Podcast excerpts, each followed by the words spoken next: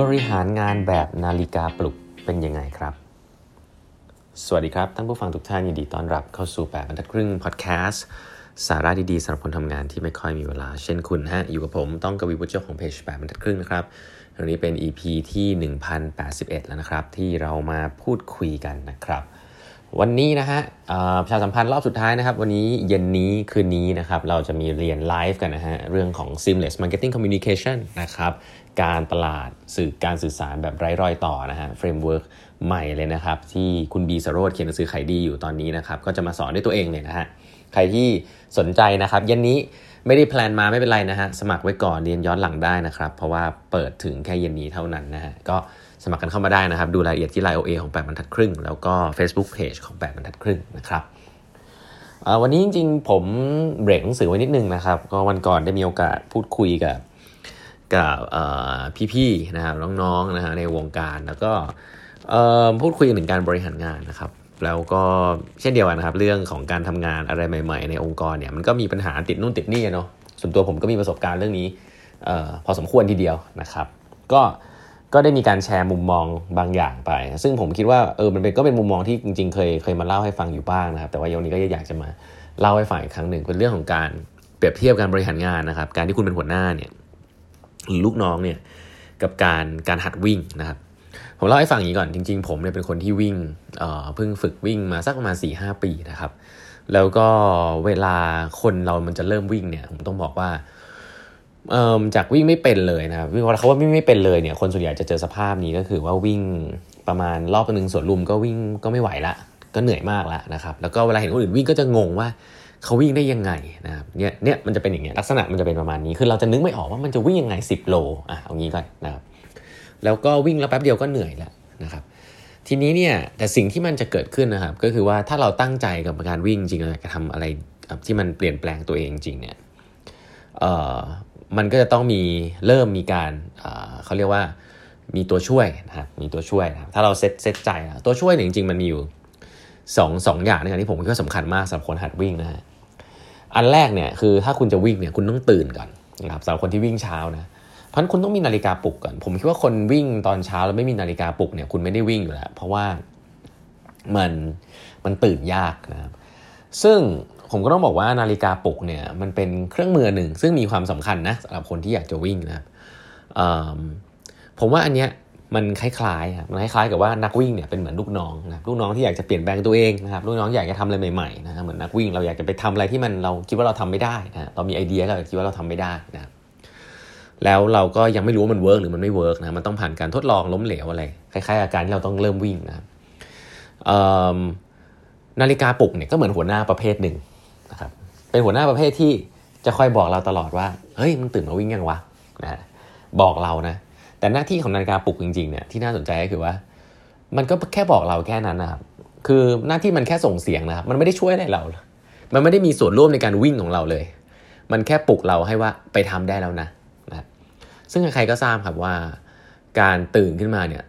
เราตื่นก็จริงครับ แต่สิ่งที่เราจะลาคาญมากคือเสียงนาฬิกาปลุกเนี่ยนะทั้งที่มันดีกับเรานะ แต่ว่าเราก็ขอเครื่องเดียวพอนะครับ เราไม่เคยเห็นว่ามีคนที่แบบ อยากจะตื่นนอนมากๆ แล้วก็สร้างตั้งในซื้อนาฬิกาปลุกมา 10 เครื่องนะครับสิเสียง 10 เสียง 10 แบบอย่างเงี้ยไม่มีนะครับคนเราต้องการนาฬิกาปลุกแค่เครื่องเดียว แล้วก็ตื่นนะครับแล้วเราก็จะกดมันทิ้งไป มีหัวหน้าเยอะมากนะครับที่บริหารงานแบบนี้ก็คืออฉันบอกแกแล้วนะประมาณนี้ก่อน ลูกน้องมาคุยด้วยนะครับมาคุยด้วยอยากทำอันนี้ก็บอกเอ้ยให้คอมเมนต์นะให้คอมเมนต์คือเขาเรียกว่าบริหารงานแบบ advisor บริหารงานแบบเป็นผู้เชี่ยวชาญ คือบอกความเห็นของตัวเอง เฮ้ยระวังอันนั้นนะ ระวังอันนี้นะ ระวังอย่าลืมดูอันนั้นนะ มีอะไรมาคุยกันก่อนนะหนุนนี่นั่นคิดมีโพสเต็ดนะอะไรเงี้ยบริหารงานแบบประชุมอัปเดตงานก็คือบอกว่าเฮ้ยทำสิทำสิเอ่อทำไปแล้วมาเล่าให้ฟังนะอะไรเงี้ยคือไม่ได้ผิดนะฮะผมว่ามีผู้บริหารเยอะมากเลยที่คิดว่างานมีอยู่ประมาณนี้นะครับก็ยุ่งมากก็ก็ทำทำประมาณนี้ แต่สำหรับคนทำงานเนี่ยผมต้องบอกว่าเวลาเจออะไรอย่างนี้บ่อยๆเนี่ย ยิ่งคนทำงานนะครับยิ่งน้องๆที่เป็นสายอินโนเวชันเขาจะรู้สึกว่าไอ้ comment แบบนี้มันไม่ได้ช่วยอะไรเลยนะครับมันก็คือ comment ที่อ่าเสียเวลาบางทีก็เสียเวลานั่งคุยแล้วก็นั่งฟังไปโอเค ก็มันก็กลับมาเป็นงานเราอยู่ดีครับเหมือนนักวิ่งอะพอเราตื่นแล้วเราผ่าน phase นั้นมาแล้วปุ๊บเนี่ยเราก็ต้องออกไปวิ่งนะครับแล้วช่วงวิ่งเนี่ยเป็นช่วงที่ทรมานมากนะครับแต่นาฬิกาปลุกอันนั้นยังไม่ได้อยู่กับเราละเราก็ไปวิ่งนะเราไปวิ่ง แต่สิ่งที่สำคัญอีกอันหนึ่งซึ่งนักวิ่งทุกคนจำเป็นต้องมีในตอนวิ่งครับ แล้วก็จะเป็นสิ่งที่นักวิ่งทุกคนรักมาก รักมากกว่านาฬิกาปลุกอีกนะครับ ก็คือรองเท้าวิ่งอะเพราะว่าในทุกๆก้าวที่เราวิ่งเนี่ยแม้ว่าเราจะวิ่งไม่เป็นเนี่ยรองเท้าวิ่งเนี่ยมันคอย support เรา มันคอย support ให้เราวิ่งไปข้างหน้าได้โดยที่เราแม้ว่าเราจะเหนื่อยเนี่ยมันก็ย่ำไปกับเราด้วยนะมันก็ช่วยรองรับแรงกระแทกต่างๆทำให้เราวิ่งยังไม่ได้ยังเหนื่อยอยู่ แต่มันก็ไปกับเราทุกที่นะครับ ผมจะบอกรองเท้าวิ่งเนี่ยก็เป็นหัวหน้าอีกแบบหนึ่งนะครับในการบริหารงานนวัตกรรมคือหัวหน้าที่ที่ช่วยอันบล็อกนะครับผมใช้คำนี้เลยนะครับ ที่ช่วยอันบล็อกทำให้งานของลูกน้องที่เป็นเรื่องนวัตกรรมที่มันยากอยู่แล้วเนี่ยให้มันง่ายขึ้นนะครับการที่เราทำของใหม่เนี่ยเราออกไปเจอลูกค้าเนี่ยจริงๆมันมันมันมันมีโอกาสจะ fail เยอะอยู่แล้วนะครับมันมีหลายเรื่องมากที่หัวหน้าช่วยไม่ได้ครับแต่หลายๆเรื่องอย่างเช่น process ในองค์กรเนี่ยซึ่งหัวหน้าเนี่ยเป็นคนที่ควรจะช่วยในการ ถางทางให้เด็กเนี่ยมันทำงานได้ง่ายขึ้นเนี่ยนั่นคือหน้าที่เขาทำให้เด็กทำงานได้ง่ายขึ้นนะหรือแม้แต่กระทั่งมีการมี network นะครับที่ติดต่อคู่ค้าคนนั้นให้คนนี้ให้เนี่ยนี่คือการยื่นมือเข้ามาช่วยที่ทำให้งานของน้องมันง่ายขึ้น ซึ่งเป็นงานที่ต้องบอกว่าคนสายนวัตกรรมที่เป็นอาจจะสาย tech สายอะไรเงี้ยจะไม่มีพวกนี้นะครับเขาจะไม่มี skill ในการเขาจะไม่มี network ส่วนผู้ใหญ่จะมีว่าเออคุยกับคู่ค้าคนนั้นคนนี้ access เข้าไปใน ที่ที่คนสามารถที่จะคุยกันได้จบรวดเร็ว ไม่ใช่ว่าต้องไปนั่งไต่ corporate hierarchy จนจนทำงานไม่ได้ประชุมแล้วประชุมอีกก็ก็ทำงานในสตาร์ทอัพเนี่ยตายอย่างนี้เยอะเวลา partner องค์กรใหญ่ก็คือเข้าผิดทางนะครับ ซึ่งในองค์กรเนี่ยผมคิดว่าถ้าเรามีหัวหน้าที่ช่วยติดต่อประสานงานในองค์กรใหญ่ ๆ ให้ทุกอย่างมัน smooth นะครับโดยที่ไป work เรื่องนี้ unblock ให้น้องนะไม่ใช่แค่จัดประชุมให้แล้วไปแล้วให้ไปคุยเองนะเนี่ยอันนี้คือตัวงานจริง ๆ ซึ่งหัวหน้าช่วยได้เยอะเลยนะคือการ การหา corporate network มาทำให้ทำงานง่ายขึ้น หรือแม้แต่การการให้กำลังใจนะครับ หรือแม้แต่การที่ช่วยนะครับในการขอ resource นะครับขอ resource นะครับต่างๆ จากองค์กรใหญ่มาให้นะครับให้ให้ให้ให้คนทำงานรู้สึกสบายใจว่าเฮ้ยเรามี resource ในการทำงานนะครับหรือแม้แต่การช่วยป้องกันคอมเมนต์ต่างๆ ที่ skeptical มากๆครับจากจากทุกทุกที่ครับว่าทีมนี้มันทำอะไรอยู่นะ ว่าเฮ้ย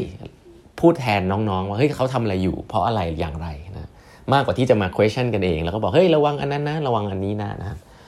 อันนี้เหมือนนาฬิกาปลุกนะแต่ว่าผมผมคิดว่าเรื่องของนวัตกรรมเนี่ยคนทำงานเนี่ยจริงๆแล้วต้องการรองเท้าวิ่งมากๆ ต้องการผู้บริหารแบบรองเท้าวิ่ง คือผู้บริหารที่ไปด้วยกัน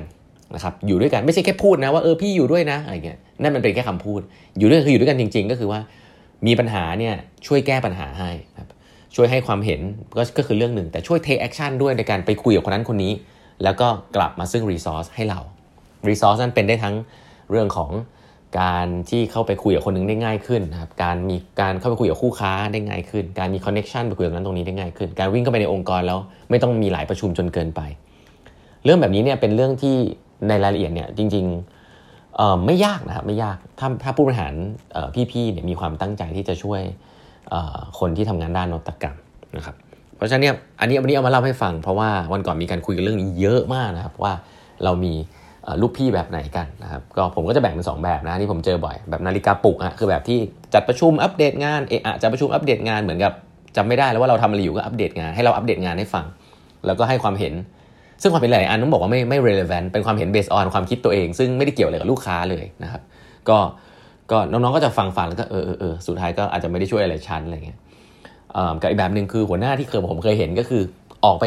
เดินกับลูกน้องพาลูกน้องไป meeting อันนั้นอันนี้แนะนำให้นู่นนี่นั่นทำให้การงานมันง่ายขึ้น อยากได้ resource ก็ไปหา resource มาให้ พยายามพูดคุยไปอยากอยากน้องโค้ดอยู่ไม่มีคนทำสไลด์ ไปหาคนทำสไลด์มาให้ อะไรแบบนี้เป็นต้นทำให้คนเขาสามารถที่จะ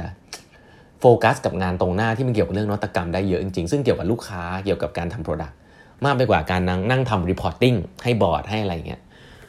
ไม่ได้บอกว่างานพวกนี้ไม่สำคัญนะฮะ แต่ว่า